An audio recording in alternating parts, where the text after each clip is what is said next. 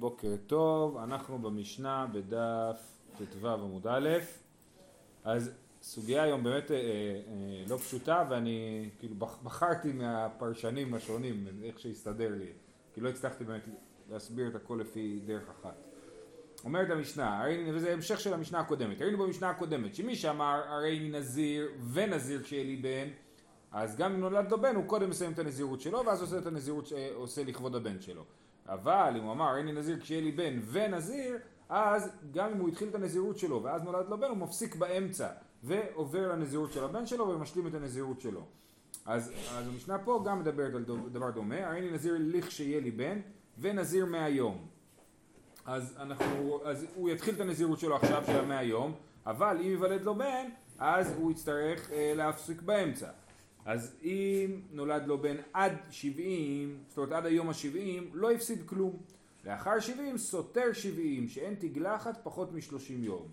אז אה, אה, לכאורה צריך להגיד סותר עד 70. זאת אומרת, אם הוא, אה, אה, אם הוא אה, נולד לו בן לפני יום ה-70, מצוין, אז הוא מתחיל, זאת אומרת נגיד נולד לו בן ביום ה-50, כן?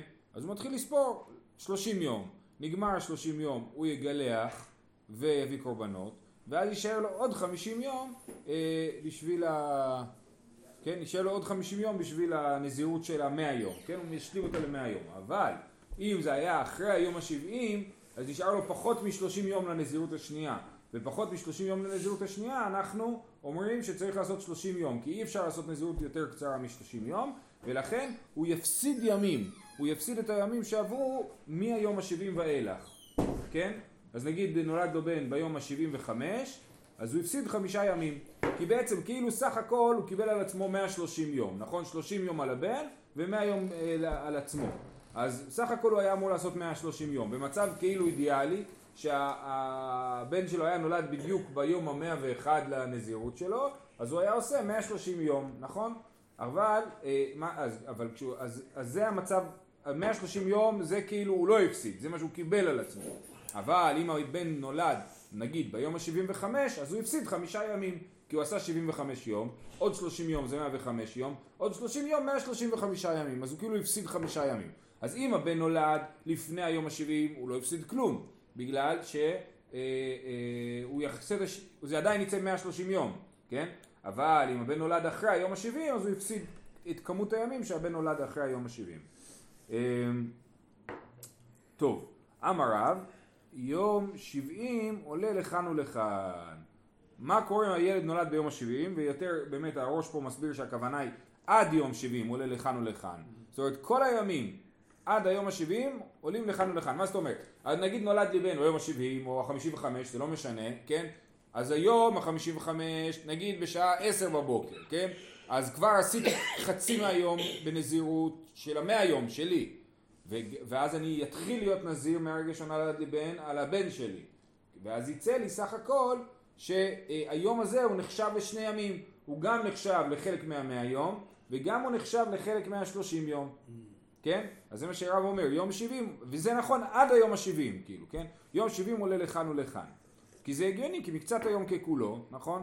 אז קצת היום בבוקר שהיה, זה נחשב לנזירות הקודמת, ומקצת היום שאני מתחיל עכשיו את הנזירות שהבן שלי נולד, אז אה, אה, אני מתחיל עוד נזירות, זה גם כן יום. אומרת הגמרא, מקשה על זה, תנן, נולד לו עד שבעים לא הפסיד כלום. ואיסל כדאי תחולה לכאן ולכאן, אתגורי מידגר. זה לא רק שהוא לא הפסיד, אלא הוא נשכר. למה הוא נשכר? עכשיו נעשה חישוב. Oh. נולד לו בן ביום השבעים. שוב, זה לא משנה, זה כל הימים עד היום השבעים, אבל אנחנו ניקח את הדוגמה של היום השבעים. נולד לו בן ביום השבעים, אז הוא, ביום השבעים, הוא מתחיל לספור שלושים יום. נכון? אז מתי ייגמר השלושים יום? ביום התשעים ותשע. למה, למה ביום ה-99? כי ביום ה-70, אם הוא יתחיל לספור ביום 71 לבן שלו, אז זה נגמר בדיוק ביום ה-100. אבל אם, זה, אם הוא מתחיל לספור ביום ה-70 לבן שלו, אז, אז 30 יום מיום 70 זה 99. תעשו את החישוב בבית, תראו שאני צודק. בסדר? זה לא 70 ועוד 30, כי ביום ה-70 בעצמו, כאילו יום 70 הוא יום מספר 1, נכון? זה לא 70, אז, אז יוצא 99. אז ביום ה-99 הוא, הוא יסיים את הנזירות, ביום המאה הוא יחזור לנזירות שלו עוד שלושים יום, ואם שוב, אם היום המאה הוא היום הראשון, אז הוא יסיים את הנזירות שלו ביום 129, הוא הרוויח יום.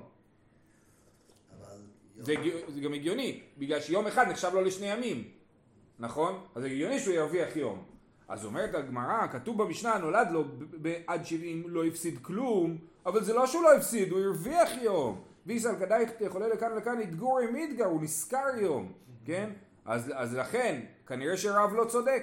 כי רב אמר שהוא היום השבעים עולה לכאן ולכאן, ומהמשנה משמע ש, שהוא לא עולה לכאן ולכאן, כי אז לא היה כתוב שהוא לא הפסיד, היה כתוב שהוא הרוויח.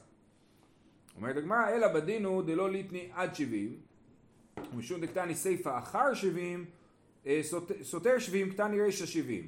זאת אומרת, וגם פה צריך קצת אה, להוסיף על הגמרא, כן, אומר, אה, באמת היה צריך לכתוב, אלא דלא ליטני עד שבעים לא הפסיד, אלא היה צריך לכתוב הרוויח, אבל בגלל שבסיפא כתוב אחר שבעים סותר, שהוא מפסיד מאחרי יום שבעים, אז כתוב בהתחלה, קטני רישא לא הפסיד.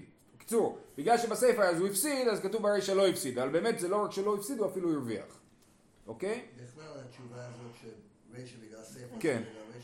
זה, זה, הרבה פעמים אומרים את זה, זה נוסח, זה נוסח רגיל, של להגיד אנחנו כאילו מדברים על אותו מישור, למרות שאנחנו מפסידים את הדיוק, כן, אבל אנחנו אומרים כאילו הרוויח ולא הרוויח, הפסיד ולא הפסיד, זה על אותו מישור למרות שאנחנו מפסידים פה את הדיוק, וגם, כאילו אל תשכח שזה דברים שצריך לזכור בעל פה, כאילו משניות, אז לכן רוצים להגיד אותם כאילו בצורה הכי פשוטה. אה, תשמע מסיפא, נולד אחר שבעים, סותר שבעים, אה, מה קורה אם הוא נולד ביום ה-71 לשיטת רב? הוא לא הפסיד כלום. למה? ביום ה-71 נולד לו ילד, אז היום ה-71 הוא גם היום הראשון של השלושים. סבבה, אז מתי הוא מסיים? ביום המאה הוא מסיים את הנזירות שלו על הבן שלו. ביום המאה ואחד הוא מתחיל לחזור, הוא עושה עוד שלושים יום שהוא צריך לעשות לעצמו, מסיים ביום מאה שלושים, כמו שהוא היה אמור לעשות מלכתחילה, נכון? אז אפילו אם נולד לו בן ביום שבעים ואחד הוא לא הפסיד כלום. אמרנו ביום שבעים אם נולד לו בן הוא אפילו הרוויח יום. אז, אז כמובן שביום שבעים ואחד הוא לא הפסיד יום. מתי הוא מפסיד? רק ביום שבעים ושתיים. למה? ביום שבעים ושתיים אם נולד לו בן אז הוא מתחיל לספור שלושים יום מיום שבעים ושתיים ביום המאה ואחד הוא מסיים את השלושים על הבן שלו, ביום המאה ושתיים הוא יתחיל את השלושים שלו ויסיים אותם ביום מאה שלושים ואחד, אז הוא הפסיד יום, כן? אז הוא הפסיד יום רק אם הבן נולד לו ביום שבעים ושתיים ואילך, אבל עד יום שבעים ושתיים, זאת אומרת עד יום שבעים ואחד ועד בכלל, הוא לא הפסיד, אוקיי? אז אומרת הגמרא, כתוב בסיפא, נולד אחר שבעים, סותר שבעים, זאת אומרת משמע שהוא הפסיד אם נולד ביום 71 ולפי רב יוצא שהוא לא הפסיד אם נולד ביום 71 אומרת הגמרא, תשובה, מה אחר? אחר אחר, כן? מה זה אחרי, אח, נולד אחר יום 70, אין הכוונה ליום 71, כי ביום 71 הוא עדיין לא הפסיד, אלא אחר אחר, 72, כן? התשובה הזאת גם כתובה בעוד מקום בש"ס, במסכת מידע, אה, הרעיון הזה, מה אחר? אחר אחר. אבל אחר ממש מאי, אחי נמי דלא סתר, יחי מאיריה דתני נולד עד שבעים לא הפסיד כלום, אפילו אחר שבעים נמי, אמרת לא סתר, כן? אומרת הגמרא זה לא מסתדר הדבר הזה. אם ככה שבאמת ביום שבעים ואחד הוא לא הפסיד, אז למה כתוב ברישא נולד עד שבעים לא הפסיד כלום? הרי אפילו אחר שבעים אה, היה צריך לכתוב נולד עד אחר שבעים לא הפסיד כלום. אז אם אתה רוצה להגיד לי שאחר זה שבעים ושתיים, אה, סליחה, כן, שמ-72 הוא לא מפסיד, אז למה כתוב ברישא שרק עד 70 הוא לא מפסיד? לכן זה לא מסתדר ההסבר הזה, ובאמת אומרת הגמרא, אלא שמע מינה אחר ממש, וכן מתניתין לרב שמע מינה. זאת אומרת, זה אה, באמת קושייה, ואי אפשר להגיד שהמשנה שלנו מסתדרת עם שיטת הרב. אז עוד פעם, הרב אמר שיום שבעים עולה לכאן ולכאן, כי אתה סופר את התחלת היום בתור הנזירות של אתמול, מה שעשיתי עד עכשיו, ואת המשך היום בתור הנזירות החדשה. אבל יוצא שבמשנה שלנו זה לא מסתדר, כי במשנה שלנו רואים שלכאורה אם, אם יש לי בן שנולד ביום, אה, אה, אם, אם נולד, לפי המשנה יוצא שלכאורה אתה אמור להתחיל את הנזירות ממחרת, כן? אם, או, או שתי אפשרויות, או להגיד שאני לא אספור את הנזירות, כאילו הרעיון שרב אומר שנזירות עולה לכאן ולכאן זה לא מסתדר, היום הזה עולה רק לצד אחד ולא לשני צדדים, אז אני לא יודע מה, מה הם חושבים, מה, מה חושב מי שלא לא אומר, כי הרב הגמרא לא נכנסת לזה. שתי אפשרויות. כי לכאורה הרעיון של מקצת היום ככולו. נכון. זה הסיבה שלו. כן, אבל הוא אומר כאילו מקצת היום ככולו פעמיים, נכון? להגיד מקצת היום ככולו זה הגיוני. אתה אומר, הגעתי עד היום זה כבר עשיתי את היום. אבל להגיד שהיום הזה הוא נספר פעמיים, זה משונה, כן? זה כאילו תרתי דה סאטר כזה.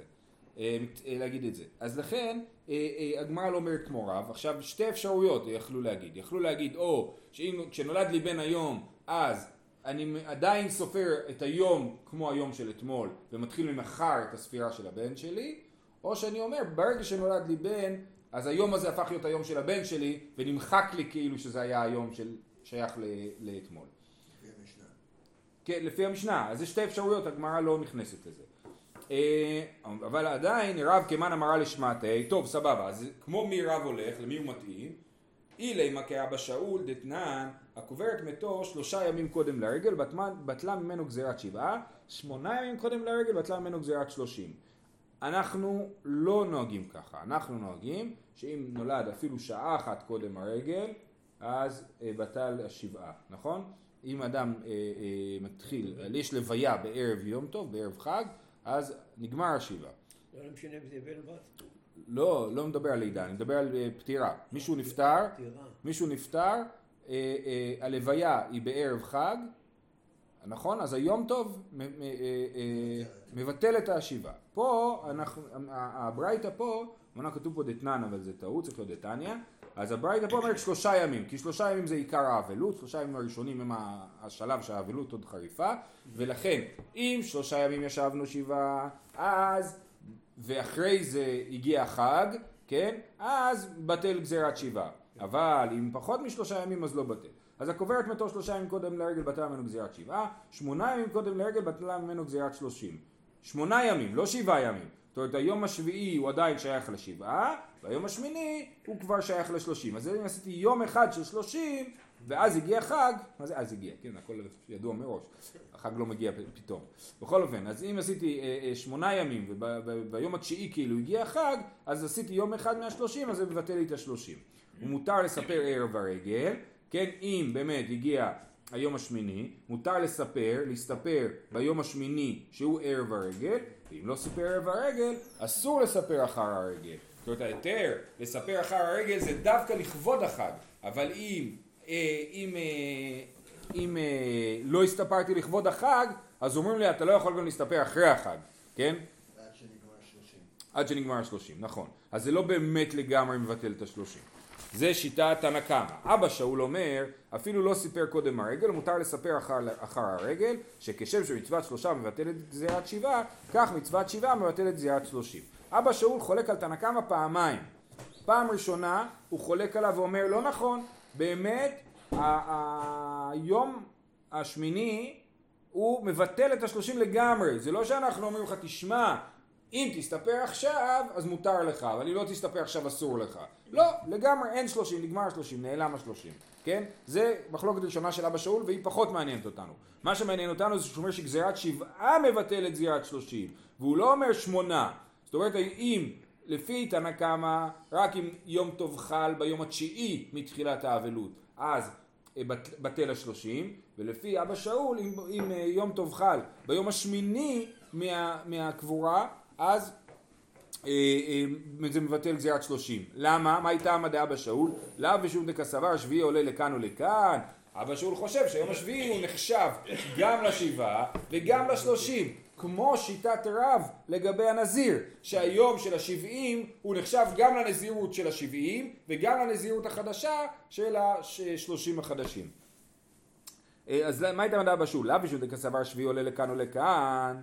דילמה עד כאן לא קם ארבע שאול אלא באבלות שבעה דה רבנן. אבל בנזיר דאורייתא לא. אומרים נכון הנה חינמי באמת יכול להיות שזה מה שאבא שאול חושב אבל אנחנו לא יכולים לדעת שהוא אומר את אותו דבר גם בשאלות של דאורייתא שאלות של נזירות. באבלות אבלות דה רבנן. האבלות דאורייתא זה רק היום הראשון של האבלות. כל שאר האבלות שאנחנו נוהגים היא דין דה רבנן. בכלל כל דיני האבלות חוץ מהיום הראשון זה דיני דה רבנן. אז בתורה, אה, כתוב בתורה, כתוב בתורה כמה דברים, יש לך את, אה, אה, את אהרון שמתו בניו ואז משה אומר להם כן לאכול ולא לאכול, אז אפשר ללמוד מזה שיש איזשהו מימד של אבילות, ובנביאים יותר, ביחזקאל יש ממש שהוא אומר שהנה לוקח, הנה לוקח ממך את מחמד עיניך במגפה, כן, ואתה לא תתאבל. ואז הוא אומר לו, הקדוש ברוך הוא אומר ליחזקאל איך לא להתאבל. מזה אנחנו לומדים איך כן מתאבלים. ויש גם את דוד שמת לו בן, נכון? אז גם שם, בקיצור, רואים התנהגויות של אבלות. השאלה אם מה מתוך זה הוא דאורייתא, אז אנחנו אומרים שרק היום הראשון הוא דאורייתא. אמ, בכל אופן, לענייננו, אז הנה, אז אבא שאול אומר שהיום השביעי עולה לכאן ולכאן, גם לשלושים וגם לשבעה, זה סימן שהוא חושב כמו רב שמקצת היום עולה לכאן ולכאן, לא רק מקצת יום ככולו, אלא מקצת יום עולה לכאן ולכאן, אבל אנחנו אומרים לא, אולי אבא שאול אמר את זה רק באבלות שהיא די רבנן, אבל בדאורייתא הוא יגיד מה פתאום, אי אפשר להקל להגיד שמקצת היום עולה לכאן ולכאן.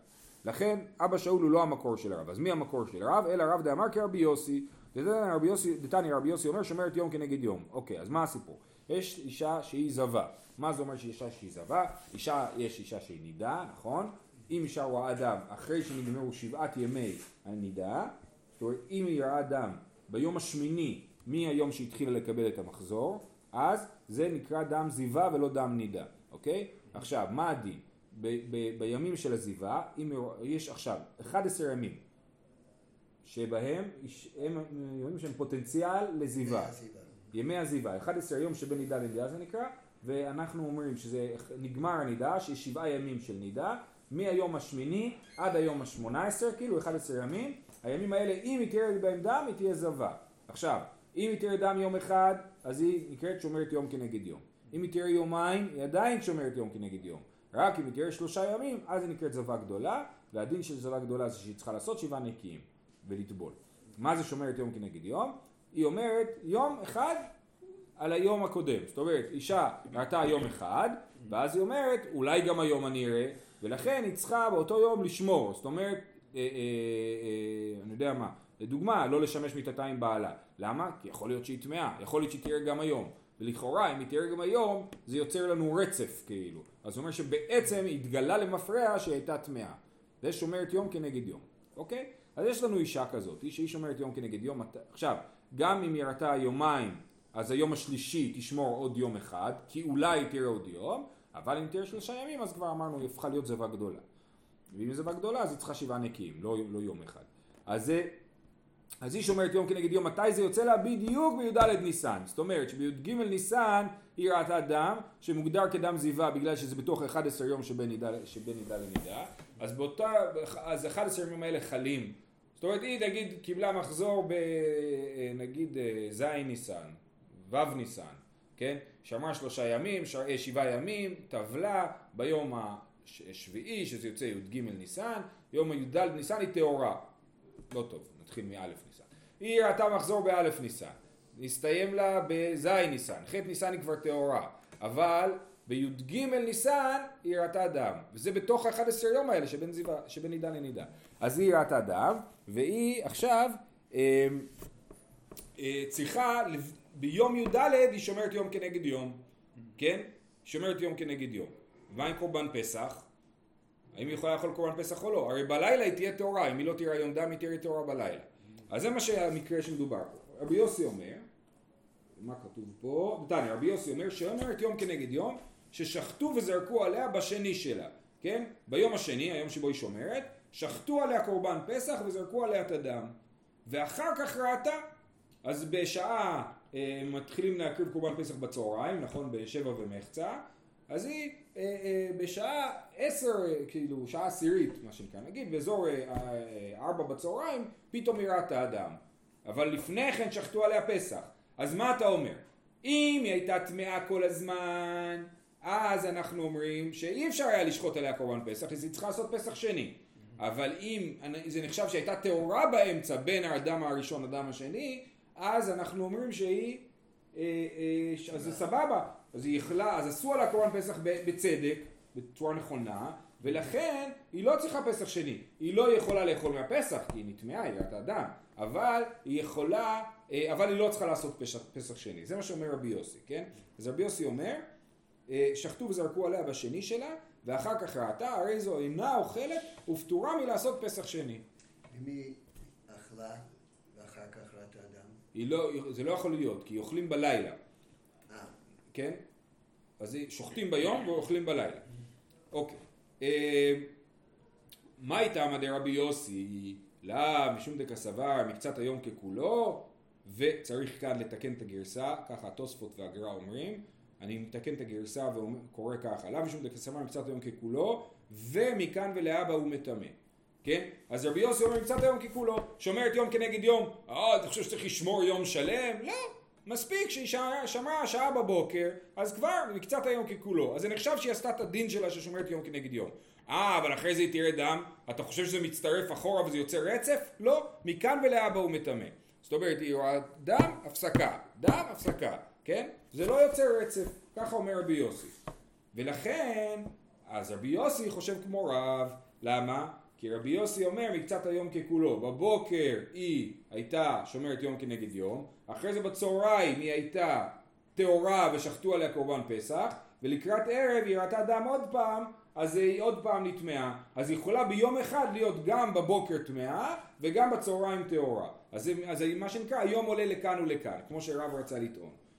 אומרת הגמרא, ומי סבר רבי יוסי אחי, איך אתה יכול להגיד שלפי רבי יוסי מכאן ולהבא הוא מטמא והתניא, רבי יוסי אומר, זב בעל שתי ראיות ששחטו וזרקו עליו בשביעי, וכן שומרת יום כנגד יום ששחטו וזרקו עליה, ואחר...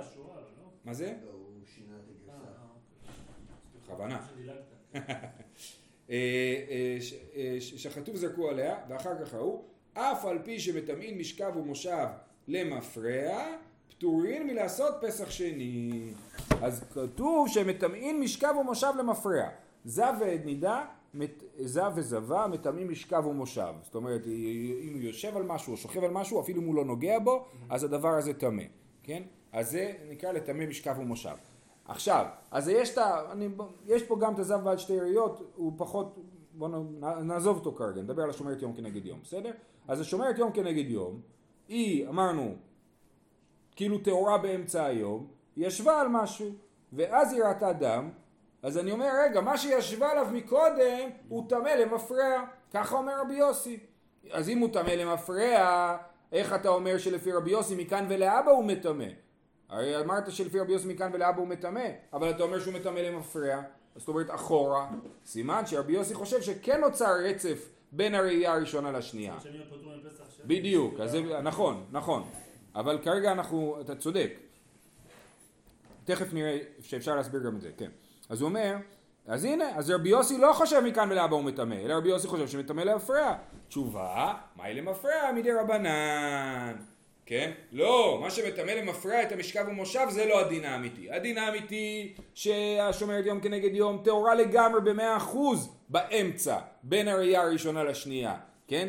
היא טהורה, לגמרי. ולמה אתה אומר שמטמא למפרע? חכמים גזרו, כדי שיהיה איזושהי זהירות פה. אמ, הכי נמי מסתברא, דיסלקא דייתך מדאורייתא, המאי פטורין מלעשות פסח שני. אם אתה אומר שבאמת למפרע הוא מטמא מדאורייתא, זאת אומרת שהראיות מתחברות והייתה טמאה כל הזמן, אז כמו ששניאור אמר, למה היא פטורה מלעשות פסח שני? היא לכאורה הייתה טמאה, אם היא הייתה טמאה, אז צריך לעשות עליה פסח שני. אומרת הגמרא, אפשר להסביר אחרת. אפשר להסביר שבאמת למפרע היא מטמא מדאורייתא, אבל בכל זאת היא פטורה לעשות פסח שני. למה? לעולם אם הלך, טומאה דאורייתא, תהום דזיבה התירו. אפשר להסביר שבאמת היום הראשון מצטרף ליום השני ונוצר פה רצף והיא הייתה טמאה כל הזמן. אבל יש פה דין מיוחד בקורבן פסח שהתירו טומאת התהום. טומאת התהום זה ביטוי שלקוח מתחום של טומאת מת ומעתיקים אותו פה לזיבה. טומאת התהום זה אומר יכול להיות שיש מתים בתהום, נכון? שאני הולך ברחוב, הכהן הולך ברחוב, איך הוא יכול לדעת בוודאות שאין איזה גופה מתחתיו, אי שם עמוק באדמה, כן? זה נקרא טומאת התהום. אז אומרים תהום דזיבה, אז בעצם זה תהום, מה זה תהום? תהום זה ספק, אני לא יודע אם אני טמא או טהור. אז אותה אישה שראתה בי"ג ניסן והיום היא שומרת בי"ד היא שומרת יום כנגד יום, היא לא יודעת אם היא תראה או לא תראה היום, נכון? היא לא נביאה, אז היא אומרת בעזרת השם אני לא אראה היום ואני אהיה טהורה. אז זה טומאת תהום התירו, אמרו למרות שמסתבר למפרע שהיא הייתה טמאה מבחינתנו אנחנו מתירים את הקורבן פסח שלה. כי מבחינתנו אנחנו אומרים, אה, אה, זה לא טומאה מספיק חמורה, היא לא הייתה טומאה במודעות, היא הייתה בחוסר מודעות, נכון? היא לא ידעה שהיא תהיה טמאה, ולכן זו טומאה פחות חמורה, שמי ששחט, שחטו עליו קורבן פסח בסטטוס כזה של טומאת התהום, אז הוא, זה נחשב ששחטו עליו קורבן פסח, והוא לא צריך לעשות פסח שני. כאילו רק לעניין של פסח שני, אבל... כן. לא. נכון, נכון, למשכב ומושב היא מטמאה למפרע, הייתה טמאה כל הזמן, אבל בזמן ששחטו עליה פסח, אז היא לא ידעה שהיא תהיה טמאה, נכון? ובזה הקלו. אוקיי. אה, אז טומאת יום דזיבה התירו. מה מצבנו? יש לנו עוד חמש דקות. אה, ואף רבי יושע, עכשיו, אז למרות שאמרנו שאפשר, לעשות, עכשיו, למסקנה, לכאורה אמרנו שרב סובר כמו רבי יוסי, שרבי יוסי אמר מקצת אה, היום ככולו, אבל אז אמרנו, אה, אה, רגע, איך אתה אומר שלפי רבי יוסי מקצת היום ככולו ומכאן ולהבא הוא מטמא, הרי הוא מטמא למפרע, ואז, ואז, והתשובה היא באמת שאפשר להגיד אה, אה, שהוא, שהוא מטמא למפרע מדאורייתא, ממילא זה פחות מסתדר לרב, אבל הגמרא אומרת, אף רבי יושי, רבי ישעיה סבר למפרע מדי רבנן. זאת אומרת, יש לנו פה את רבי יושעיה שמחזק את שיטת רב, בתניא, רבי יושעיה אמר, הרואה זב בשביעי שלא סותר את שלפניו. אה, זב שראה שתי ראיות, הוא, אה, אה, או שלוש ראיות, הוא צריך גם כן לעשות שבעה נקיים, כן, שבעה ימים בלי זיווה. אחרי ששבעה ימים בלי זיווה אז הוא טהור. אם הוא ראה שתי ראיות הוא לא צריך להביא קורבן, הוא פשוט טהור בסוף, הוא טובל והוא טהור, ואם הוא ראה שלוש ראיות הוא גם צריך להביא קורבן של זב. אמ, אז הרואה זב בשביעי שלא סותר את שלפניו. ואמר לרבי יוחנן, לא נסתור אלא יומו. רבי יוחנן אומר, למה סותר את כל השבעה? שיסתור רק את היום אחד, ומחר ימשיך לספור. אומרת הגמרא, איך זה הגיוני? אומרת לרבי יוחנן, כאילו, היא מאירה בתוך דברי רבי יוחנן, מה נפשך? היא סתר, כולו סתר. היא לא סתר, לא נסתור ולא יומו. או שהוא סותר הכל, או שהוא לא סותר כלום. או שנגיד זב שראה בשביעי שלו, זה כבר לא אכפת לי, למה? כי כבר היה לו בוקר. הוא ראה בשביעי שלו בצהריים. בבוקר הוא כבר היה לו שבעה ימים טהורים, נכון? אז או שתגיד שאתה אומר מקצת היום ככולו והוא לא יסתור בכלל. ואם אתה אומר שהוא כן סותר, אז צריך שבעה נקיים ברצף, לא יעזור לי, אי אפשר להגיד שהוא סותר רק יום אחד. אז לכן אומר לרבי יוחנן, זה לא נכון מה שאתה אומר. כאילו מעירים על הלשון של רבי יוחנן. אומרים לא יכול להיות שזה מה שרבי יוחנן אמר. או שסותרים הכל, או שלא סותרים כלום. אלא אימה לא נסתור ולא יומו. אלא מה רבי יוחנן אמר לרבי יושעיה? לא נסתור ולא יומו. שלא יסתור כלום. למה? מקצת היום ככולו. ואמר לרבי יוסי קאי קבתך, רבי יושעיה ענה לו רבי, שוב, רבי יושעיה אמר שהוא סותר, רבי יוחנן אמר לה למה שהוא יסתור, שלא יסתור כלום, אמר לה רבי יוסי קאי קבתך, אה באמת השיטה שלך מתאימה לרבי יוסי, למה? דאמר מכאן ולהבא הוא מטמא, הנה, אז רבי יושעיה אומר שרבי יוסי חושב שמכאן ולהבא הוא מטמא, נכון? אומרת הגמרא והרבי יוסי למפרע הוא דאמר, אה רבי יוסי אמר למפרע הוא מטמא את המשכב ומושב, אלא חייבים לומר, מהי למפרע מדי רבנן. אז גם רבי יושעיה נמצא במפלגה הזאת, אז הרב נמצא בחברה טובה. רבי יושעיה ורבי יוסי על פי רבי יושעיה חושבים מקצת היום ככולו ומכאן ולהבא הוא מטמא. ורבי יוסי, אנחנו תכף נסיים. מיכדי סבר מקצת היום ככולו, זבה גמורה דמייתא איך היא משכחת לה. כיוון דחזיה בפלגה דיומא, אידך פלגה דיומא סליק לה לשימור. איך יכול להיות זבה גדולה? זבה גדולה זה זבה שראתה ברצף שלוש, שלושה ימים. רבי יוסי חושב שאין רצף, נכון? שכל יום, הבוקר היה טהור, בצהריים היא ראתה, אז היא, אה, אה, זו טומאה חדשה. באיזה מצב יש זבה גדולה של שלושה ימים? עכשיו זבה גדולה אמרנו שהיא מביאה, שהיא צריכה לעשות שבעה נקיים, וחוץ מזה היא גם צריכה להביא קורבן, כן? קורבן אה, אה, כן, של חטאת העוף ועולת העוף. אה, אז איך יש כזה דבר לרבי יוסי? הרי כל יום הוא הפסקה מהיום הקודם. שתי תשובות בדבר. אי בהתאמה שפעה תלתא תלתא יומי בעד דעדי, או שהיא שופעת, זאת אומרת היא לא מפסיקה לדמם, שלושה ימים זה מסוכן, צריך ללכת לרופא, כן? אבל אה, אה, היא לא מפסיקה לדמם, לכן היא זבה גדולה ברצף שלושה ימים. האמת היא זה לא צריך להיות 72 שעות כאילו, זה יכול להיות ביום ראשון לפני השקיעה, היא מדממת, כל יום שני ויום שלישי אחרי השקיעה. אז בעצם יצא פה רצף של שלושה ימים, כן? והיא בהתאמה דחזה תלת היום היא סמוך לשקיעת החמה דלא הווה שהות דסליק לה למניינה. אפשרות שנייה זה שהיא ראתה אדם כל יום בדיוק בשקיעה ואז כל יום התחילה בטומאה אז אין לה יום שהפסיק לה בטהרה, אין לה זמן טהרה באמצע כי היום התחיל בטומאה, היא ראתה אחרי שקיעה היום ואז היא טמאה היום היא צריכה מחר לשמור יום כנגד יום אופס מחר היא רואה שוב פעם בדיוק בשקיעה כן? היום היא ראתה היום היא רואה בשקיעה, מחר בשקיעה ושלושה ימים בשקיעה, זה יוצא רצף של שלושה ימים טמאים שאין טהרה באמצע. מתי הטהרה מתחילה? הטהרה מתחילה בשקיעה.